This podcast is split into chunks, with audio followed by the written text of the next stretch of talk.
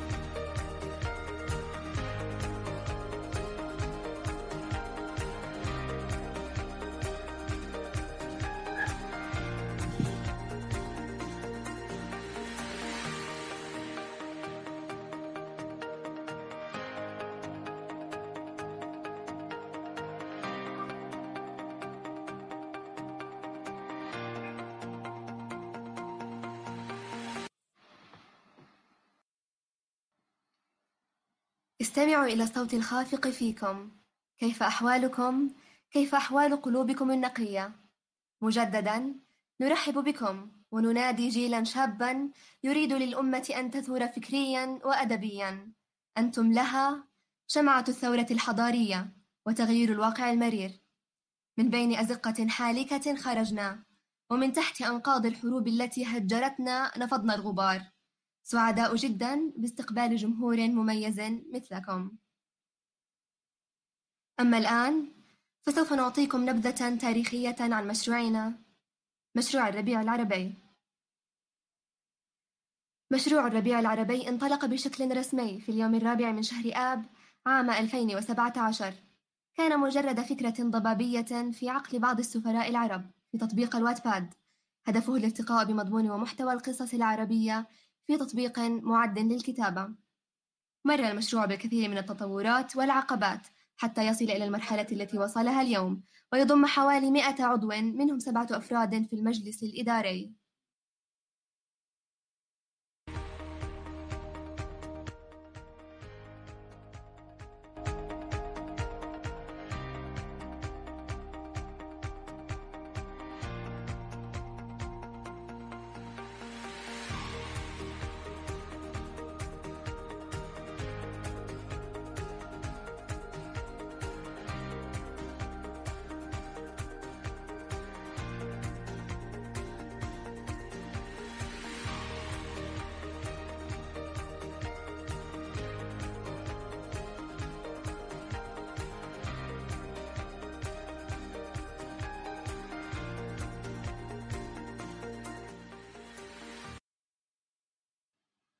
الربيع العربي الثقافي فكرة وحلم تحول إلى حقيقة مع جهد ومتابعة.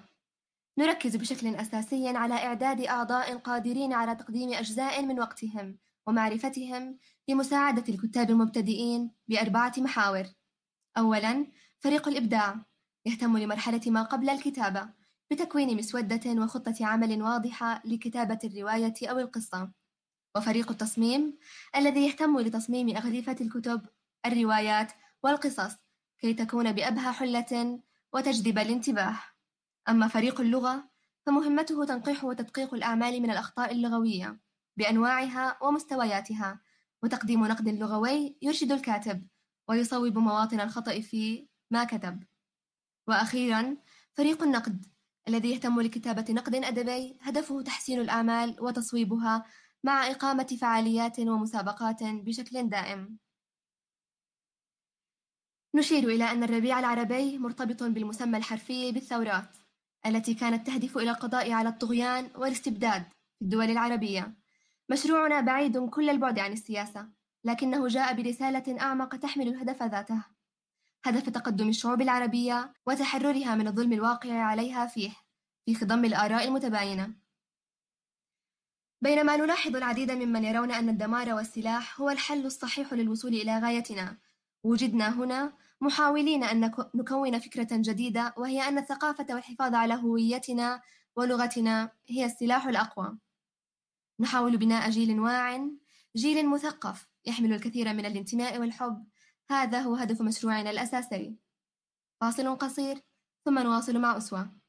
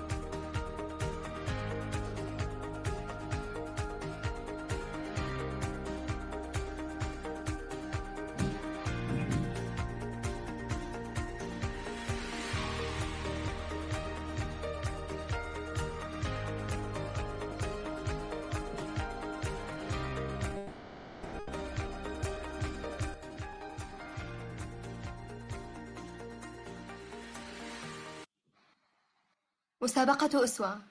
مسابقة أدبية شبابية وثقافية. تتبع المشروع وتبدأ كل سنة في التاريخ ذاته. هذا التاريخ هو ذكرى انطلاقة المشروع في اليوم الرابع من آب. هذه هي السنة الثانية لاحتضان المسابقة. هنالك العديد من الفئات المشاركة في المسابقة. كان محددا لكل فئة ثلاثة فائزين. أما أسوة هذه السنة فمختلفة. حدثت تغيرات كثيرة نذكر أهمها. أولا حصر قبول الروايات على التي تزيد عن عشرين ألف كلمة فأكثر فقط. أي أن الروايات التي, التي لا يزيد عدد كلماتها عن عشرين ألف كلمة لا تقبل. ثانيا أصبح عدد المراكز الفائزة في كل فئة مركزا واحدا على الأقل وليس ثلاثة مراكز كما كان يشترط في السنة الفائتة. ثالثا والأهم تبنى دار نشر فضاءات المسابقة مستعدين لنشر الكتاب الفائز ورقيا مجانا. تطرح المسابقة خلال فترة فتح أبوابها فعاليات جديدة كل أسبوع. تتواجد بشكل أساسي في الواتفاد وتجدونها أيضا في حساباتنا في مواقع التواصل الاجتماعي. إلى أي شخص شغوف بالكتابة ها قد أتتك الفرصة للمشاركة بعملك حتى تاريخ الرابع من, من تشرين الأول. في السنة الفائتة فازت الكاتبة نتالي بقصة شطر من نور. في فئة خيار اللجنة. ونحن أكثر من سعيدين باستضافتها لاحقا في نشرتنا كي تخبرنا عن تجربتها. فاصل قصير ونواصل.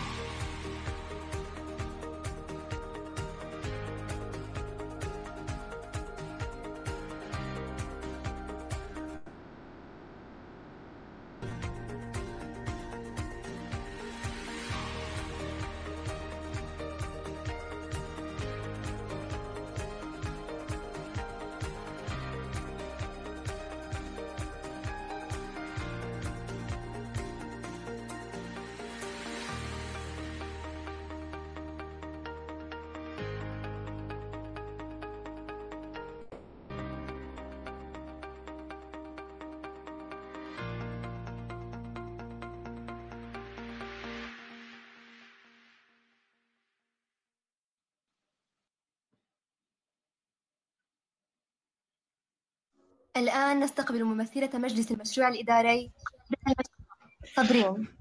مرحبا صبرين نتشرف باستقبالك. بداية مرحبا. مختصرا عنك. آه مرحبا بكم جميعا. سعيدة أنني معكم هنا اليوم. آه، أبدأ بالتعريف عن نفسي. صابرين المالكي من تونس. آه، صاحبة فكرة مشروع الربيع العربي ومؤسسته. أو لنقل إحدى الأعضاء المؤسسين لأننا كنا أربعة آنذاك حاليا المدير مجلس إدارة المشروع يعني المدير العام لمشروع الربيع العربي فقط. أهلا بك صابرين. الآن نريد الحديث أكثر عن إدارة المشروع بالتفصيل لطفا بما أنك أحد أعضائه. آه طبعا. آه بالنسبة لمجلس إدارة مشروع الربيع العربي في البداية أبدأ بالحديث على تركيبة المجلس. آه لنفهم جيدا آلية عملنا معا. آه أولا يتكون المجلس من ثلاث هياكل أساسية. آه الهيكل الأول هو المدير العام للمشروع الذي أنا أحتل هذا المنصب حاليا. آه المهمة الأساسية لنقل هي إدارة القادة بالتحديد. آه لدي يعني أيضا عني أنا هنالك النائب آه، نائب مدير المجلس آه، لكي تنوب عني في لحظات اختفائي وغيابي. آه، تمثله عدن محاميد. في المركز يعني في ال... بالنسبة لتركيبة المجلس الهرمية يعني في الجزء الثاني لدينا القادة. القادة هم من يشرفون على إدارة الفرق. بطريقة مباشرة. يقومون بتحديد الآليات بتحديد خطة العمل آه، بتحديد كل شيء. آه، لدينا أيضا مساعدي القادة آه، الذين يهتمون بتعويض القادة ويهتمون بمساعدتهم في عملية الإدارة. بالنسبة لل بالنسبة لكيفية الإدارة يعني بالتحديد آه نعمل يعني باختصار نحن نعمل كمجلس ديمقراطي يوجد فرض آراء بيننا. آه، أقوم كل شهر أو لنقل كل شهر بمراقبة العمل بصفة دورية. آه، نقوم بجمع أرشيف من التقارير التي تحمل بيانات مهمة جدا عن عملنا داخل المجلس. آه، بالنسبة لاتخاذ القرارات يتم عقد اجتماعات. يكون حكم الأغلبية هو الفاصل لتحديد قرارات وقوانين مجلس الإدارة. و من أجل بعض المشاريع. مثلا يتم الاتفاق بيننا جميعا والتنسيق توزيع المهام يعني كل شيء آه، ترونه في الربيع العربي يتم العمل عليه بصفة مشتركة. هذا باختصار يعني. الموضوع جدا شامل إذا فتحت الحديث لن أتوقف أبدا. أجل بالطبع. السؤال الثالث من المهم معرفة من المهم معرفة توقعاتكم من مجمل المشروع عامة ومن أسوة 2019 بشكل خاص. ما هي النتائج التي تطمحون إلى تحقيقها في أسوة 2019 آه، حسنا بالحديث عن مشروع الربيع العربي. في المطلق ما هي توقعاتنا بشأنه؟ آه، أظن أننا نتوقع الكثير ونأمل يعني نحلم بالكثير يعني. حاليا نحن نعمل أقول ببطء لأننا لا ننتشر سريعا كبقية المشاريع التي يمكن أنكم تعلموها على الإنترنت. آه هذا البطء لا يعتبر عجز بالنسبة لنا على الأقل لأننا في الواقع نعمل على بناء الأسس. يعني لأن إذا بنينا أسس صلبة داخل المشروع فنحن قد بنينا مشروعا ناجحا يصمد أكثر يعني من مشاريع قد احتلت آه أخذت شهرة واسعة في حين لم تعمل على بناء نفسها آه على بناء قدراتها على على صناعة خطة شاملة آه ستحقق نجاح فعلي وليس نجاح مؤقت. بالنسبة لي هي هي أكبر خطوة قمنا بتقديمها حتى الآن. آه، نحن نأمل في الحقيقة أن تكون المشاركات كثيرة. آه، أن يكون هناك مشاركات صوتك يتقطع قليلا. أوكي. آه، حسنا. صوتي الآن واضح؟ ألو؟ ألو؟ واضح أجل. أكملي. آه كنت أقول بالنسبة لأسوة آه هذه السنة نطمح لإعطاء فرصة حقيقية لكاتب مميز فعلا يعني فرصة لشخص يستحقها. هو مبدع وفنان وأسوة أدبية بالفعل. الفرصة الفرصة الأكبر يعني بالنسبة لنا هي النشر الورقي. آه جائزة النشر الورقي ليست الجائزة الوحيدة. هنالك جائزتين آه، ضمن القائمة الطويلة والقصيرة. يعني تحديد الفائزين وإعطائهم جوائز رمزية. ولكن الجائزة الكبرى والأهم هي النشر الورقي. يعني نحن نطمح إلى صناعة كاتب حقيقي من خلال مسابقة أسوة حاليا. لدينا طموحات أكبر في المستقبل. طبعا لأننا نريد جعل أسوة آه، مسابقة رائدة في العالم العربي. إحدى المسابقات التي آه، من خلالها نقدم مثل كيف نقول علامة الجودة لأي كتاب فائز ومشارك معنا. أجل. أوكي.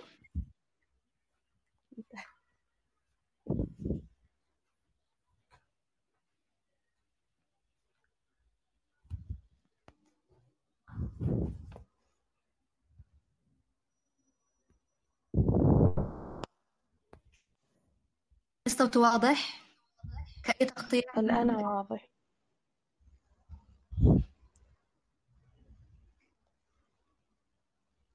هل هو واضح؟ ألو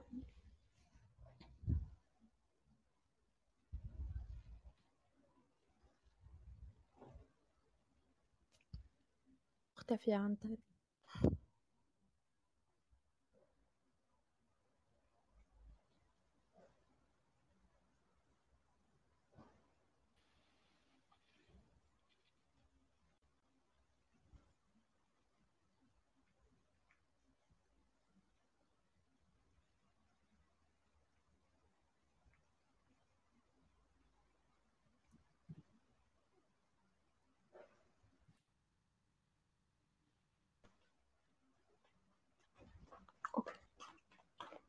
هل أنت معنا؟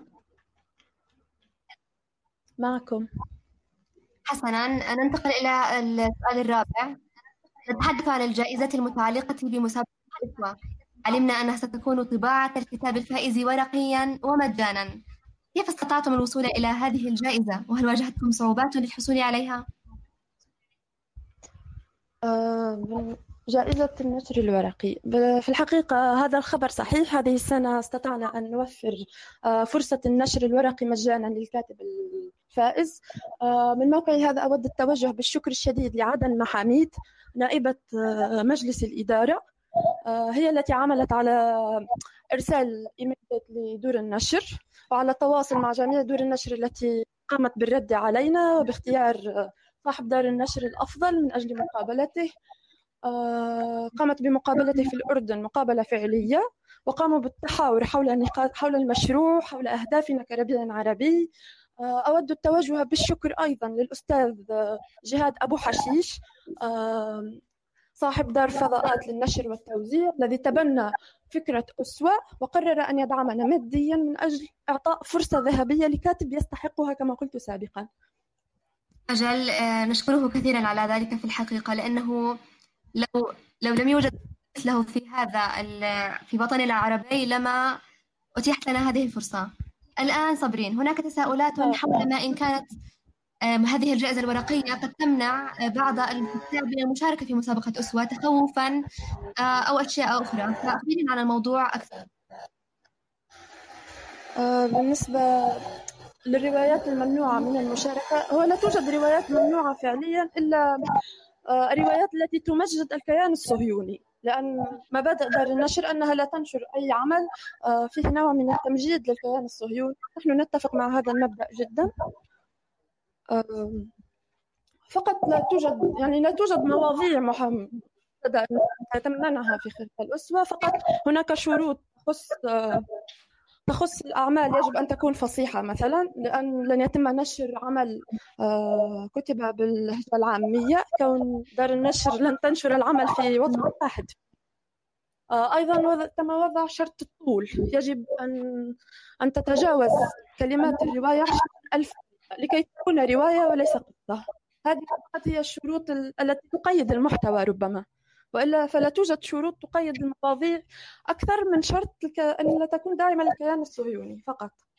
آه، أنت تحدثت صابرين عن جانب دار النشر آه، من آه، نشر الجائزة ورقيا ولكن نحن نريد أن نتحدث عن جانب الكتاب أنفسهم. بعض الكتاب يخشون المشاركة في مسابقة أسوة. تخوفا لا أدري بسبب يعني ممكن الأهل أو محتوى القصص أو يعني ما هي الأشياء التي قد تمنع الكتاب أنفسهم من المشاركة في مسابقة أسوة. ولا يعني نتحدث عن هذا الأمر وليس عن دار دار النشر. أعتقد أن الكاتب الذي يتخوف من جائزة النشر الورقي معه حق في بعض النقاط لأن أن تنشر كتابك ورقيا هي مسؤولية. شخصيا إن وجدت نفسي أمام فكرة نشر الكتاب ورقيا آه، سأجد نفسي أسأل هل المحتوى الذي سأنشره يستحق فعلا هل ما هي انطباعات الأقارب خاصة الأهل المحيط الذي أعيش داخله ولكن آه، على الكاتب المميز والذي يثق بمحتواه والذي يحلم بحق يعني أن يستغل هذه الفرصة لأنها فرصة ذهبية لا يجدها الكاتب يوميا أمامه. يعني لا أحد يجد أمامه فرصة أن ينشر كتابه مجانا في كل وقت يعني. هي هي فرصة وعلى الفرص أن يتم اغتنامها. هذا ما أقوله للكتاب صراحة. آه شكرا لك يا صبرين. الآن أيها الجمهور الأعزاء إن أراد أحد سؤال صبرين عن شيء محدد بشكل مباشر سنستقبل أول شخصين آه يقومون بمكالمة أو اتصال معنا لضيق الوقت. اتصالكم أعزائي.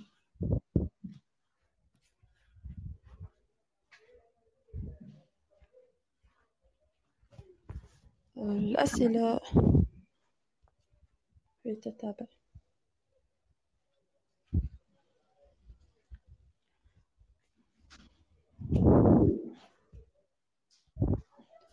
هناك سؤال النشر برواية واحدة فقط؟ نعم جائزة النشر هي لرواية واحدة فقط من من الروايات الفائزة الرواية الأفضل يعني يتم اختيارها من بين جميع من أي جائزة دار النشر التي تمثل النشر الورقي يعني. هي جائزة واحدة آه، لقصة واحدة مشاركة في أسوة من بين جميع الفائزين الذين قد يتجاوز عددهم ال 24 فائز. يتم تحديدها من الأفضل من بين الأفضل. يعني يتم الفرز تحديد لائحة طويلة آه، تحديد أفضل القصص يعني ثلاثة عن كل فئة ثم يتم تحديد أفضل قصة من كل فئة ثم يحدث يتم تحديد قصة واحدة فائزة عن جميع الفئات. يعني هي الأفضل والحاملة للقب أسوة ل 2019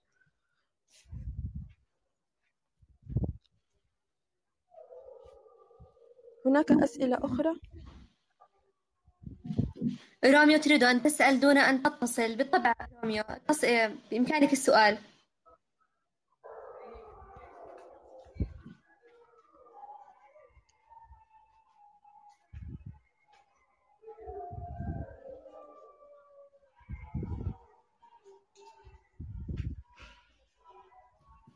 ننتظر نصف دقيقة ثم ننتقل إلى الفقرة التالية في حال عدم وجود أسئلة لديكم. هناك آية تسأل سؤال. آه قبل آية هناك من تتصل. سنجيب على اتصالها ثم نعود لك آية. مرحبا بك. مرحبا.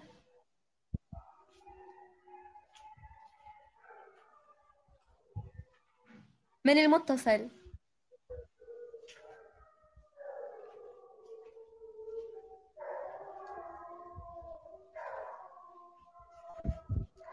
حسنا المتصل لا يجيب سوف نضطر إلى إغلاق وسوف نجيب على آية. صديقتنا آية تسأل سؤالا. إذا كانت روايتي تحت تاريخي رومانسي يجب أن أقرأها في الرومانسي أم في التاريخ؟ آه آية. تضعين القصة. ما هو إطار القصة؟ إذا كان إطارها تاريخيا. إذا كان في الزمن الماضي. إذا تضمن أشياء كانت موجودة ولم تعد موجودة في عصرنا الحاضر. إذا كان يتعلق بالماضي كإطار فتضعينه في الإطار التاريخي. أما إذا كان الطابع كاملا طابعا رومانسيا فتكون تحت التصنيف العاطفي. بعطي إضافة يعني على اللي حكيته عن ترى آه يعني بالنسبة لتصنيف القصص على على الكاتب أن يسأل نفسه سؤال مهم. هل قصتي هي رواية تاريخية تعرض التاريخ وتتوغل فيه؟ وتقدم ضمن هذا التاريخ قصة عاطفية. هي جزء من ال من الإطار التاريخي. أم أن الرواية يعني هي رواية عاطفية بالأساس تحدث في زمن آخر ولكن المحور الأساسي الأساسي للرواية هي الرابطة العاطفية بين البطل والبطلة وليست أشياء أخرى. مثلا مثل أوضاع الدول في في زمن الحرب العالمية الثانية أو لا تحمل قضية تاريخية أساسية تعالجها يعني. القضية الأساسية هي الحب. عندها تكون الرواية عاطفية. فهي قضايا تاريخية.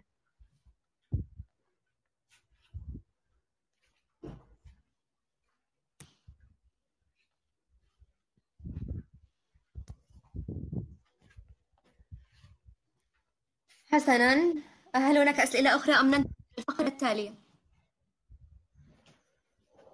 كاثرين بوش تسأل هل يمكنني المشاركة بالرواية بأكثر من تصنيف؟ ما جوابك صبرين؟ في الواقع لا يمكن آه، الرواية الواحدة تشارك في مسابقة واحدة.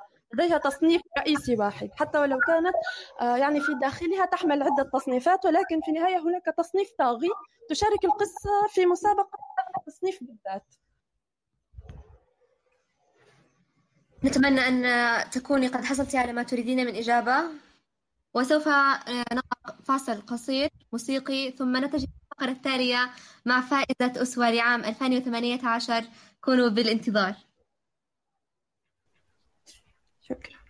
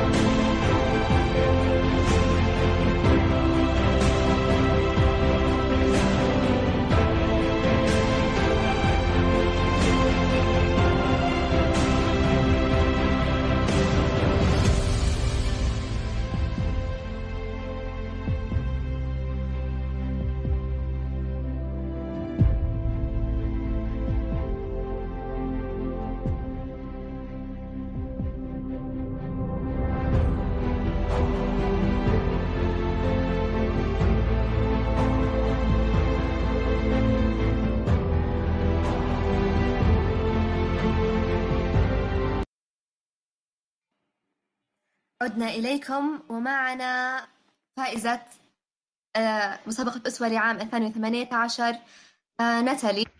قبل ذلك حتى نتعرف بشكل أقرب على مسابقة أسوة أحببنا استقبال الفائزة بلقب آه، أسوة العام الفائت برواية شطر من نور لتتكلم عن تجربتها في خوض المسابقة. نستقبل الكاتبة المتألقة ناتالي. مرحبا نات الحال مرحبا. كيف حالكم جميعا؟ أمل أنكم بخير. وسعداء حاليا بسماع صوتي. بالطبع سعداء ومن تصح له هذه الفرصة. آه، أريد أن أتأكد فقط هل صوتي واضح بشكل كاف؟ آه واضح كثيرا. بالنسبة لي ماذا عن الجمهور؟ هذا رائع تماما. هل تعلمون؟ أنا بالكاد أستطيع كبح جماح نفسي عن الضحك بطريقة هستيرية. ونحن أيضا صدقيني. آه نعم. سوف نتكلم عن تجربتك خلال مشاركتي بمسابقة أسوة. ما هي الخطوات التي اتخذتها في ذلك الوقت لتحسين وتطوير روايتك؟ في الواقع أول ما نشرت رواية آه، مسابقة أسوة تأملت كثيرا فيها وكنت قد أنهيت شطر من وقتها. آه، رفضت في البداية أن أشارك اقترح علي كثر لكنني لم أكن أؤمن بنفسي كثيرا. ثم فكرت في الشهر الأخير أنني يجب على الأقل أن أحاول لن أخسر شيئا. لا أحد سيدفع لي أو سأدفع له إن خسرت. ثم قررت أن أراجع الفصول الأخيرة. كان هناك بعض من الأخطاء الإملائية التي لاحظتها لأنني كنت أكتب بسرعة كبيرة. حاولت جاهدة أعدل الأخطاء التي شعرت بها بعد أن أنهيت الرواية. إنهاء الرواية ساعدني على رؤية كثير من الجوانب التي غفلت عنها بينما أنا أكتبها. لما ننظر للأشياء من بعيد نرى نراها بشكل أوضح. آه، حاولت أن أعدل في أطراف الشخصيات. الشخصيات لم تكن في البداية جيدة جدا أو هذا ما ظننته. آه، ورأيت أن التعديلات كانت مدهشة. الجميع أحب الشخصيات والأخطاء كانت قليلة إلى حد ما وكنت سعيدة. لازلت أذكر عندما كانت ليلة الثالث من أكتوبر وقررت أن أشارك قبل نهاية اليوم بقليل. دائما دوما أفعل هذا بنفسي. أشارك في اللحظات الأخيرة. المهم أنك آه، عذرا لأنني أشعر أنني أتحدث كثيرا ولا أنظر للمحادثات التي يقولها الآخرون حتى لا أتشتت. بالكاد. أستمع شتات كلماتي. أجل. آه نات. نود معرفة شعورك حينما أعلن فوزك باللقب. هل كان متوقعا أم تفاجأت؟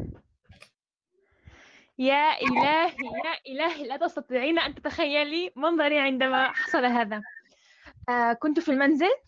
آه على عكس أسوة الرواية العاطفية.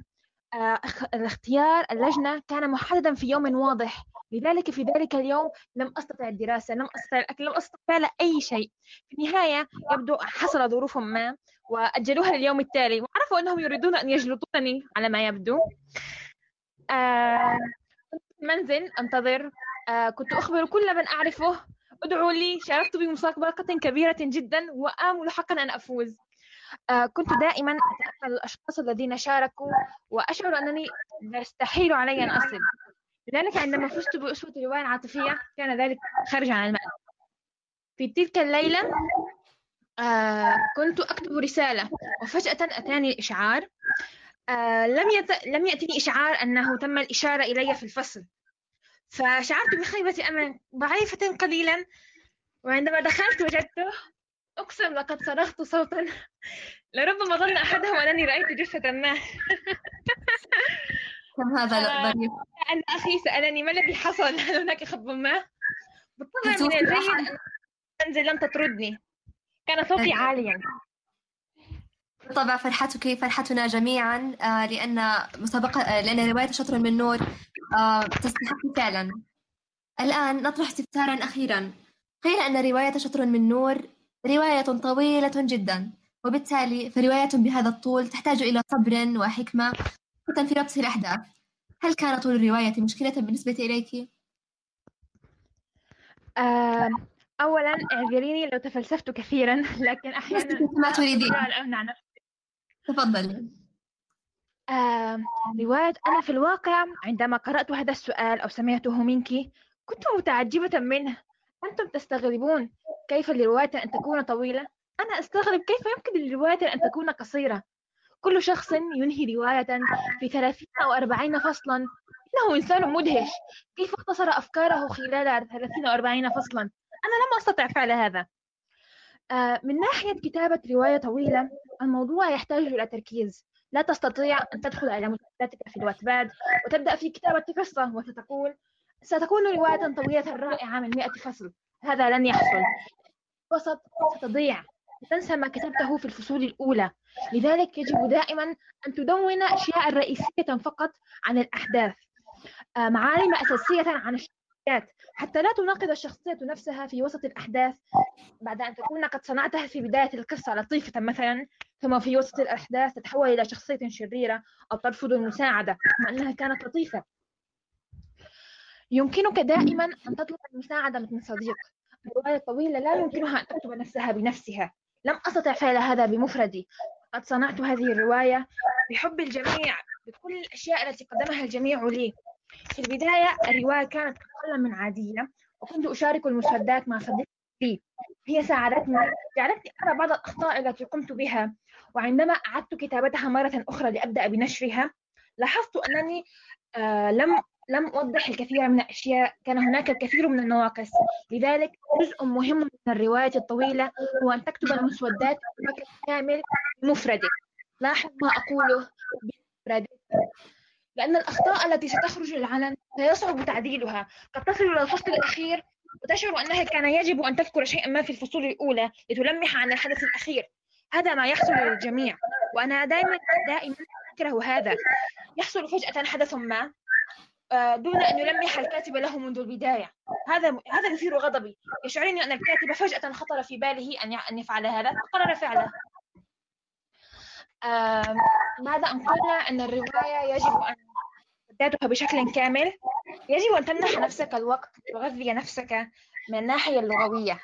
لا يمكنك أن تكتب رواية طويلة وأنت تكرر المفردات ذاتها مرارا وتكرارا.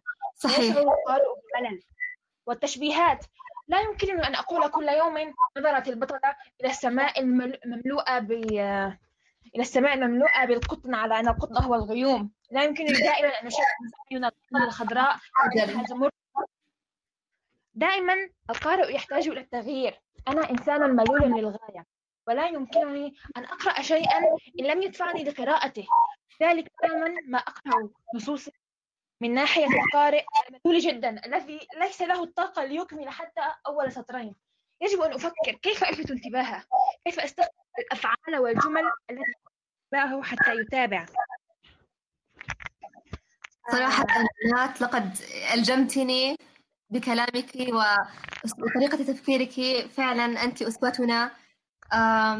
حسن هل هناك نصيحة تودين تقديمها إلى أي شخص يرغب بالمشاركة مسابقة أسوة سواء هذه السنة أو السنوات القادمة؟ في الواقع نصيحتي أقدمها ليس فقط لمن يريد أن يشارك في المسابقة بل لكل شخص خائف جالس في كهفه يسمع هذه الكلمات يشعر أنه لا شيء بينما هو كل شيء لقد ظننت هذا أيضا في لحظة ما وشعرت أنه لا فائدة من كل ما أفعله لكنني في اللحظة التالية فكرت لا بأس بالمشاركة هل ستخسر شيئا؟ هل سيجبرك أحدهم على أن تفعل شيئا ما إن خسرت؟ الخسارة هي جزء من جزء مهم أيضا. أنا شاركت في مسابقات كثيرة من قبل. ربما حسابي في الواتباد يظهر لك عدد القصص التي كتبتها وشاركت فيها في مسابقات مختلفة. لم أو لم أكن ولم أصل دا أصل دائما المراكز الأولى. لكن هذا دائما حفزني لأصبح أفضل. وجعلني دائما أفكر أنني أريد أن الأشخاص الذين وصلوا إلى القمة لا ينقصون عني بشيء. أنا شخص خائف للغاية وخجول جدا ولا أعرف حتى كيف أنا أتحدث إليكم الآن. لكنني أشعر أن الله جعلني أتحدث حتى يسمع شخص ما بكلماتي شخص بحاجة إليها شخص يتمنى أن يؤمن أحد به لكن لا أحد يستطيع. هو نفسه لا يستطيع أن يؤمن بنفسه. لذلك من فضلك أنا أؤمن بك. شارك من فضلك. لن تخسر شيئا مجددا. كما أن المشاركة كانت ممتعة كان شيئا حماسيا للغاية. لا يعني لا أستطيع أن أعبر لك عن سعادتي بالمشاركة واقتناعي بصديقتي التي اقترحت علي ذلك. آه حسنا هذا فقط. آه، في الحقيقة كلامك ذكرني بما قال سيدنا علي بن طالب. قال وتحسب أنك جرم صغير وفيك انطوي العالم الأكبر. وفعلا نحن في مجتمعنا أو يعني نجد أن الشخص المتخوف من فعل شيء ما أو يعني يخاف لا يريد التجربة. نحن شعب نخاف التجربة. هذا يمنعنا من الوصول إلى الكثير من الأشياء. الفكرة أننا صحيح أننا شعب نخاف التجربة لكن خوفنا هذا نتج من تجربة أصلا. لقد جربنا كثيرا أن نظهر للعالم أنفسنا لكنهم دوما كانوا يقمعوننا حتى أصبح الخوف جزءا لا يتجزأ منا. نخاف دوما أن نخرج كلمة تفهم بشكل خاطئ أو أن نقول شيء أو نتحدث بشيء ما فيفهم على أننا آه، مهملون غير مبالون لكن ذلك غير صحيح. الخوف شيء طبيعي لكن الغير طبيعي هو أن هو أن تواصل العيش داخل الخوف. تسمح له بالسيطرة عليك. أنت أقوى من هذا؟ لما تفعل هذا بنفسك وبأي حق تقوم به؟ نفسك أحق بها. عليك أن تخرج من هذا الكهف. تفعل شيئا ما شيئا ما يبهجك. هذا الخوف لا فائدة منه. آمل أعزائي الجمهور أن يكون نور آه، صديقتنا لي قد وصل إلى ولامس قلوبكم لأنه والله لامس قلبي يعني. فلست أدري عنكم لكن كلام كل كلمة قالتها صحيحة مئة بالمئة. يجب عليكم أن تثقوا بأنفسكم لأن يعني إن لم تفعلوا فمن سيفعل. الآن آه، نفتح لكم المجال جمهورنا العزيز آه، لتوجيه أسئلتكم إلى الكاتبة الفائزة نتالي هيا اسألوني. أنا أشعر بالحماس. أريد أي أحد يتحدث حتى أبدأ بالكلام فقط. نستقبل الاتصالات ونستقبل الأسئلة الكتابية. روميو تقول لماذا أنت رائعة؟ في الواقع هذا لأن الأشخاص الذين عرفتهم كانوا رائعين وأغلبهم كانوا أصدقاء إلكترونيين إلكترونيين في الحقيقة. هذه كلمة صعبة بالمناسبة. المهم تعرفت على أشخاص رائعين وكذلك أنت فعلها عدن اللطيفة الرائعة. هناك سؤال.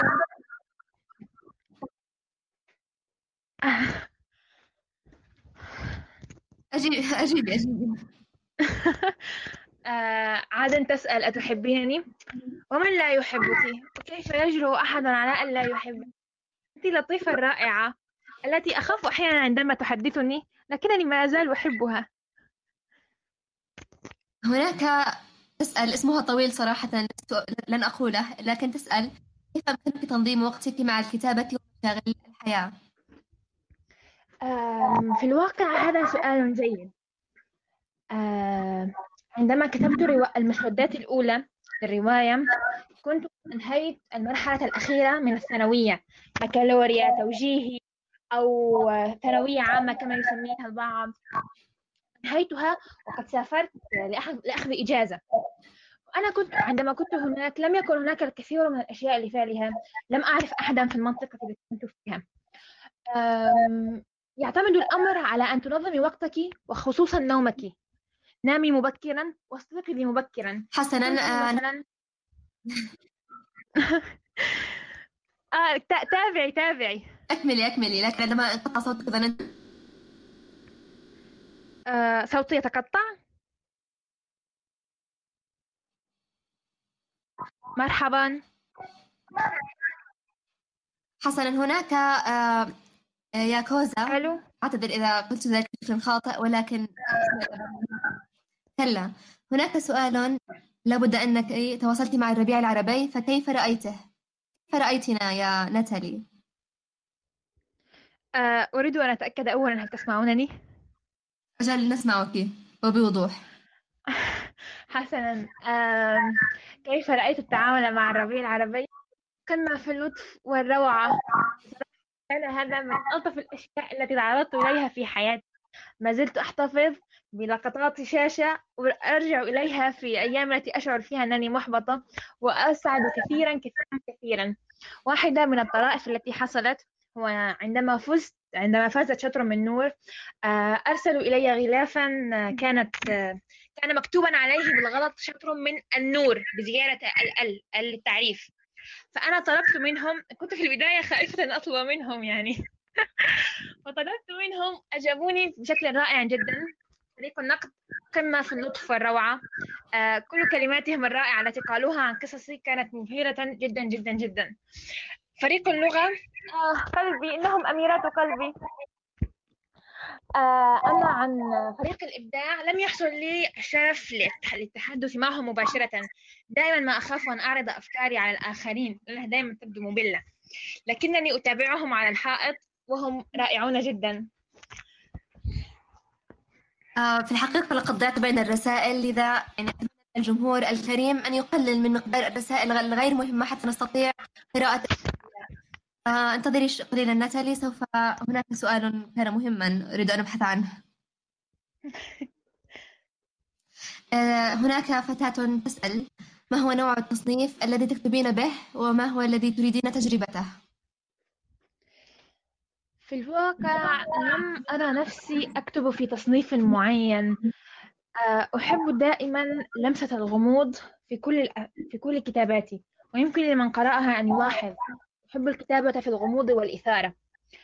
العاطفية ليست مجالي بالضبط حتى أنني عندما شاركت بشطر فيها لم أكن متأكدة إن كان تصنيفها الصحيح أم لا.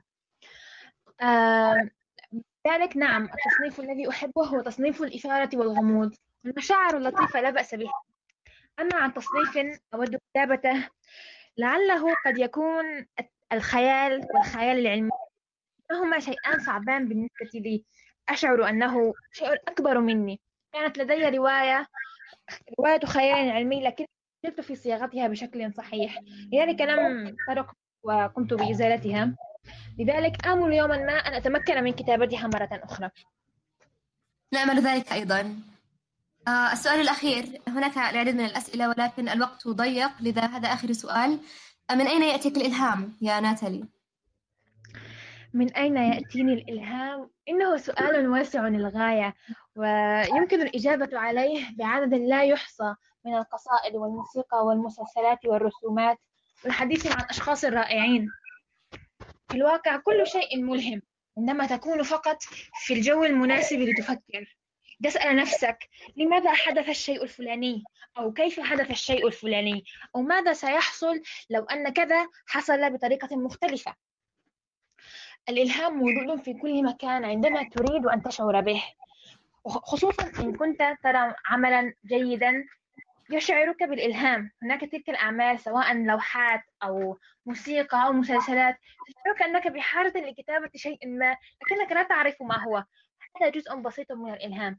عليك فقط أن تهدأ تستمع لقلبك وتلقط فقط الكلمة الأولى واستشعر بالإلهام يتتابع عليك دفعة واحدة.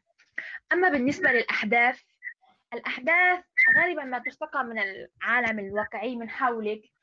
آه، فقط حاول أن لا تأخذها طبق الأصل. سيبدو ذلك غريبا في الواقع لو قرأها أحدهم ورأى حدثا معك في رواية. صدقني لا تريد أن تقع في هذا. لذلك نعم الأحداث يمكن أن تستقى من الواقع. هذا فقط. نشكرك هنات ولكن الجمهور يريد المزيد من الأسئلة لذا سنعطيهم ما يريدون. أسأل آشلي ما هي من هو قدوتك الكتابية؟ في الواقع لا يحق لي أن أقول أن لدي قدوة كتابية. لم أشعر أنني كتبت كثيرا من قبل ولم أقرأ الكثير من الكتب في حياتي وهذا يشعرني بالخيبة نوعا ما. لكنني دوما أحب قراءة الاقتباسات المختلفة من جميع أنواع الكتب. قرأت كثيرا لمحمود درويش أحبه جدا لم أقرأ له الكثير من الأشياء لكنه حقا مميز جدا بالنسبة لي. كتاباته دوما ما تشعرني بشعور مختلف. غسان كنفاني شخص رائع جدا. هو غادة السمان طبعا لا يمكنني أن أذكر اسما دون أن أذكر الاسم الآخر. هذا من الكتاب العرب. الكتاب الأجانب آه، في الواقع قرأت الكثير لكن ليس تلك الأشياء الرائعة. قرأت لأغاثا كريستي لكن لم أثرت في بطريقة سلبية. سردها جاف جدا. لكن قدوتي فيهم قد يكون دوستويفسكي مثلا. لا أعلم. يقول الجميع مؤثرة ومدهشة. وأريد أن أكون مثله يوما ما.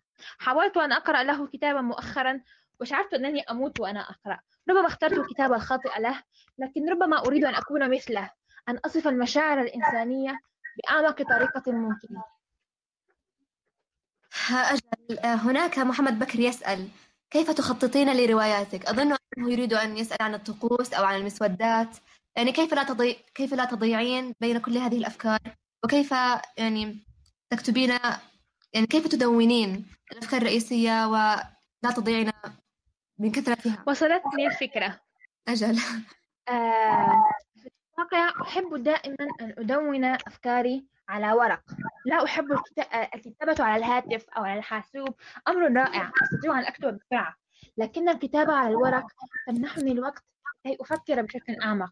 أرتب الأحداث. أبدأ مثلا بكتابة الأحداث الأولى والأحداث المحورية التي ستغير في الشخصيات وطريقة سير الأحداث. هذه الأحداث يجب أن تحفظها جيدا وتعرف كيف ستصل إليها. ثم الحدث الأخير. الحدث الأخير يجب أن تفكر فيه جيدا ولا تشعر القارئ أنه وصل فجأة. هذا شيء خاطئ. عليك أن تربط الأحداث الثلاثة الأولى مع بعضها الأحداث الأولى الأحداث التي في المنتصف والتي ستغير بشكل قاطع الشخصيات وطريقة سير الأحداث مع النهاية. آه، كنت أفعل هذا أدون الأحداث التي أريدها. وأحاول جاهدا أن يكون الحدث ذا معنى. لا يمكن أن حدثا لا, لا فائدة منه. عندما ينهي القارئ قراءته ماذا استفدت منه؟ هل حصل تغيير ما؟ هل رأيت شيئا جديدا؟ ركز على الأحداث التي ستغير مجرى الرواية. الأحداث الثانوية تشعر القارئ بالملل خصوصا تلك التي تكرر الروتين, الروتين اليومية للشخصيات. تلك الأحداث تقتلني. تقتلني. تقتلنا جميعا أظن. آه هناك من سألت عن الحبكة ولكن بجوابك هذا قد أجبت على سؤالها. آه لذا سوف نغلق باب الأسئلة الآن. آه شكرا جزيلا لمشاركتنا تجربتك المثمرة ونرجو لك المزيد من الإبداع والتفوق. فاصل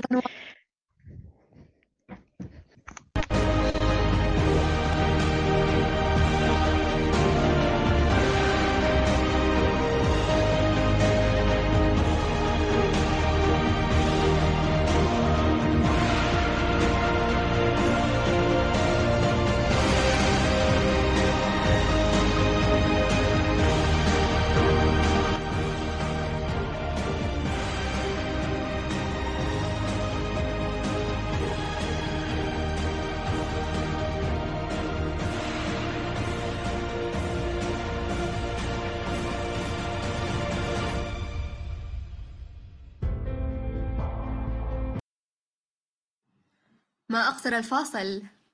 آه حسنا أعزائي وصلنا إلى فقرتنا السادسة والأخيرة.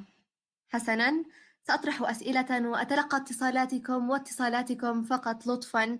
لا نريد آه، أن تكون الإجابات آه، مكتوبة. نريد اتصالات. كل سؤال يجاب عليه إجابة صحيحة تزيد نقطة من رصيد صاحبها ومن يحصل على أعلى عدد نقاط سنقدم له هدية متواضعة. أروني حماسكم في التعليقات حتى أبدأ.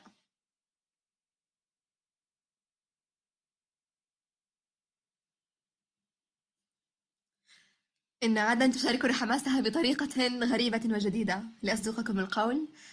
آه حسنا يبدو أنكم متحمسون وأنا أكثر. نبدأ مع أول سؤال. من عراب الأدب الذي كتب على قبره جعل الشباب يقرؤون؟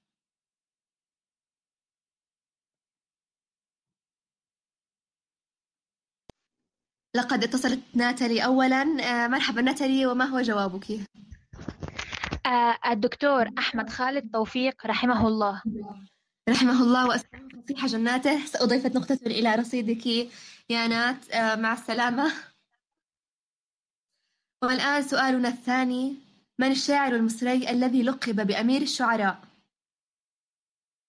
ناتالي تتصل مرة أخرى. تفضلي يا نات. آه إنه الشاعر أحمد شوقي. آه، أضيف نقطة ثانية إلى رصيدك.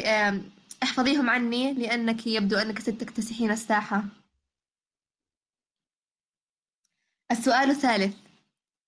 رواية مشهورة عن تعايش الأديان من كتابة خولة حمدي. نتري تتصل مرة أخرى. ماذا يا جماعة؟ مرحبا نتري. ما هو الجواب؟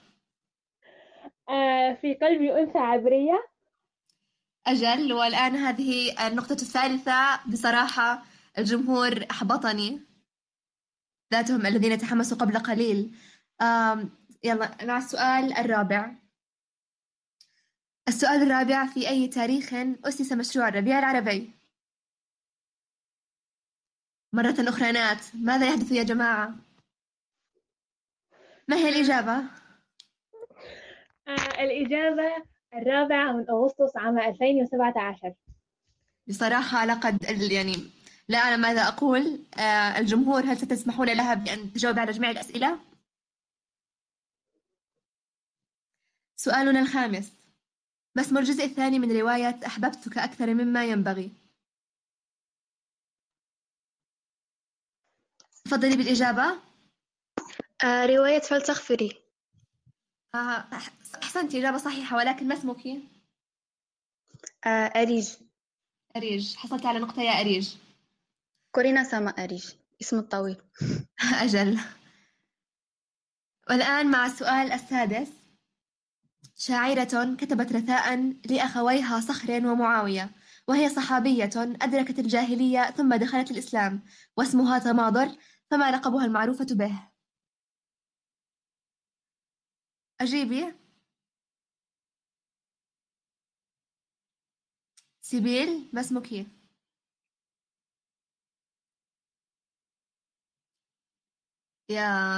لا لا لا إجابة. حسنا سأضطر لإغلاق الخط. السلام عليكم نهال. ما هي الإجابة؟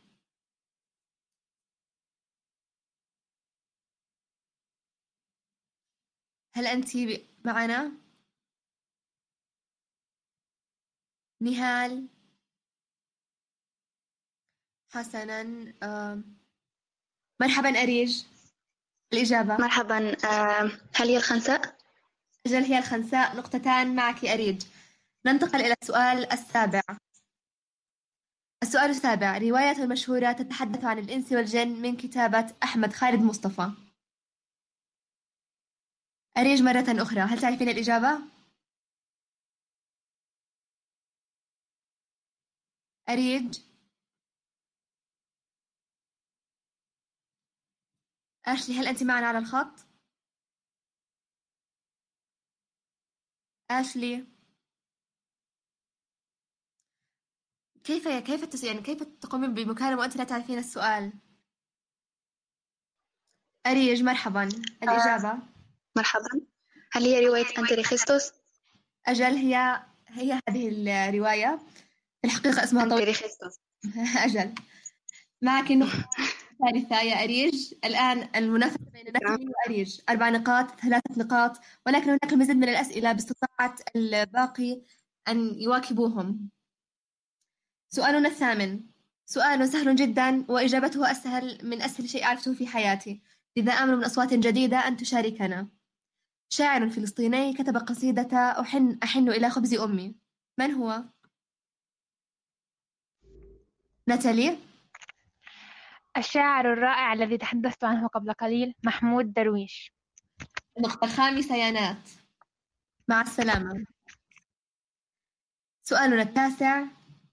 من هو كاتب أغنية أعطني أعطني الناية وغني التي غنتها لنا فيروز؟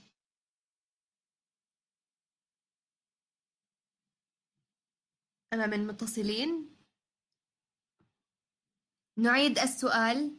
من هو كاتب أغنية أعطني الناية وغني التي غنتها لنا فيروز؟ ميسو تتصل. مرحبا يا ميسو. مرحبا.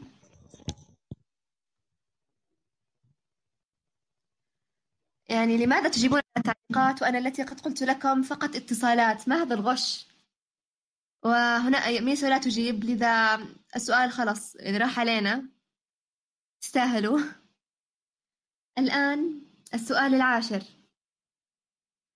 لقب بعميد الأدب العربي. كاتب أعمى لا يرى واتهم بالإلحاد بسبب, بسبب كتابته. من هو؟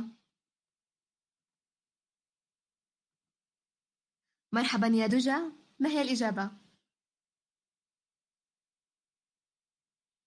دجا. نأخذ أشلي الآن. مرحبا.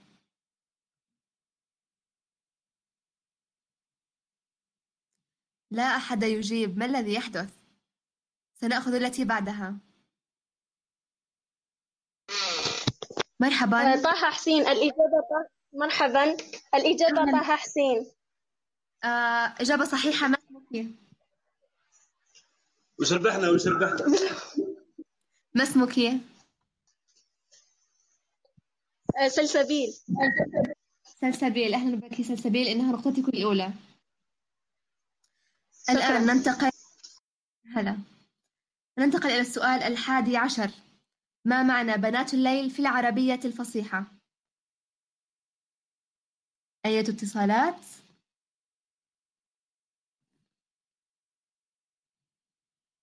نادية تتصل. ما هي الإجابة نادية؟ مرحبا. نادية. لا صوت يصلني من نادية. سوف نضطر إلى التحدث إلى التي بعدها. نأخذ ميسو. مرحبا بك ميسو. مرحبا. لا صوت مرة أخرى. أنا لا أعلم. المشكلة ليست عندي لأن هناك من يجيبون. ويسمع صوتهم. سأضطر للفصل ميسو ونأخذ ناتالي آه، مرحباً. طائفة. طائفة من البغايا. ماذا؟ طائفة من البغايا. بنات الليل. في اللغة العربية الفصيحة. كلا. هذا ما قرأته للتو للأمانة حسنا. آه، نعتذر. الإجابة خاطئة. سنأخذ التي بعدك. مرحبا. مرحبا. لا أعلم ما مشكلة الصوت يا جماعة. هل هو ميوت من عندكم؟ سأضطر للفصل والاتجاه إلى التي بعدك. أنا أعتذر. ألو. ألو.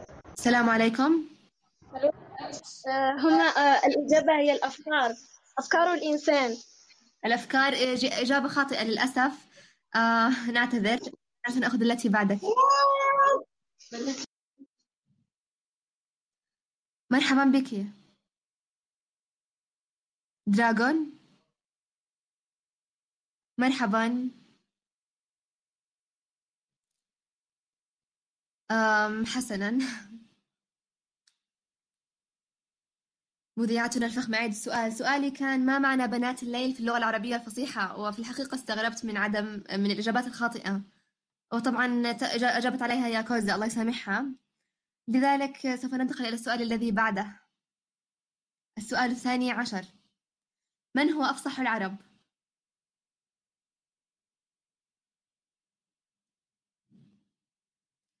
سؤال الثاني عشر. من هو أفصح العرب؟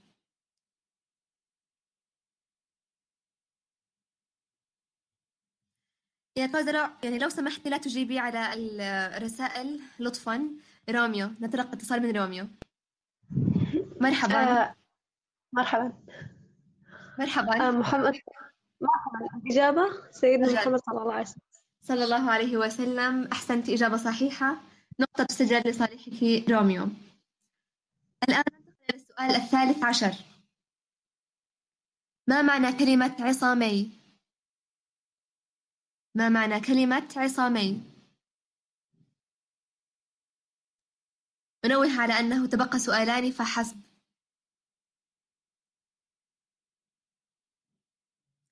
ناتالي لقد حصلت على خمس نقاط. أريج ثلاثة نقاط. سلسبيل نقطتين حسب ذاكرتي. روميو نقطة واحدة. آه، أعيد السؤال مرة أخرى. ماذا يطلق ما معنى كلمة عصامي ورجاء لا أريد إجابات على. إجابات كتابية. نستقبل نهال. مرحبا نهال. نهال. ما هي الإجابة يا نهال؟ لا يوجد صوت من عندك لذا سأضطر إلى يعني أخذ المكالمة التي بعدك. عذرا. مرحبا بك راميو مجددا. آه، معنى صميم من سادة آه، في الحقيقة لقد انقطع الصوت أعيدي لطفا. آه، معنى صميم من سادة بشرف مجددا لست أسمع. لذا أكتب الإجابة كتابة لأن صوتك يتقطع ولا أستطيع أن يعني أفهم.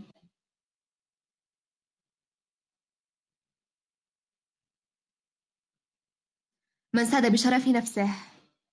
آه ليس لا كلا إن الإجابة بعيدة بعض الشيء. نأخذ اتصال دراغون. آه لقد ذهبت. اتصل مرة أخرى.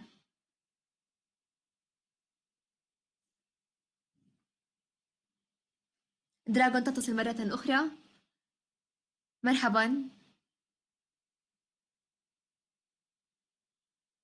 دراغون لسنا نسمعك.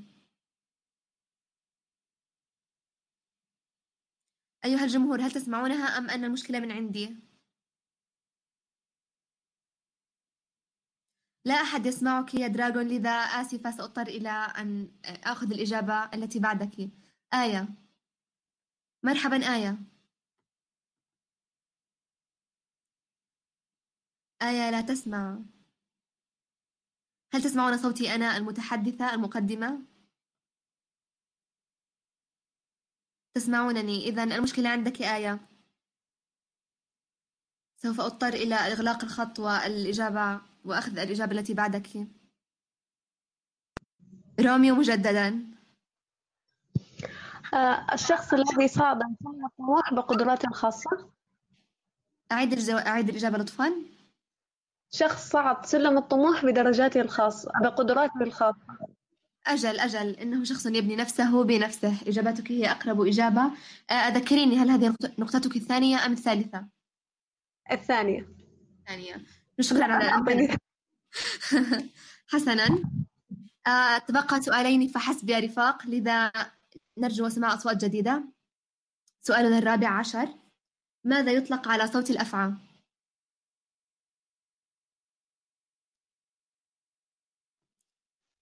ناتالي؟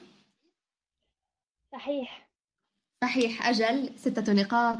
يا ناتالي هناك فائز هنا. يبدو أن هناك فائز هنا. حسنا السؤال الأخير آه نستقبل السؤال الأخير. عبد الله بن المقفع قام بترجمة كتاب مشهور. ما اسم الكتاب؟ دجا تتصل. مرحبا دجا. مرحبا يا دجى في الحقيقة صوت دجى لا يصلني ميسا لماذا تجيبين على الكتابة؟ لماذا تجيبين كتابيا؟ لماذا؟ حسنا كليلة ودمنة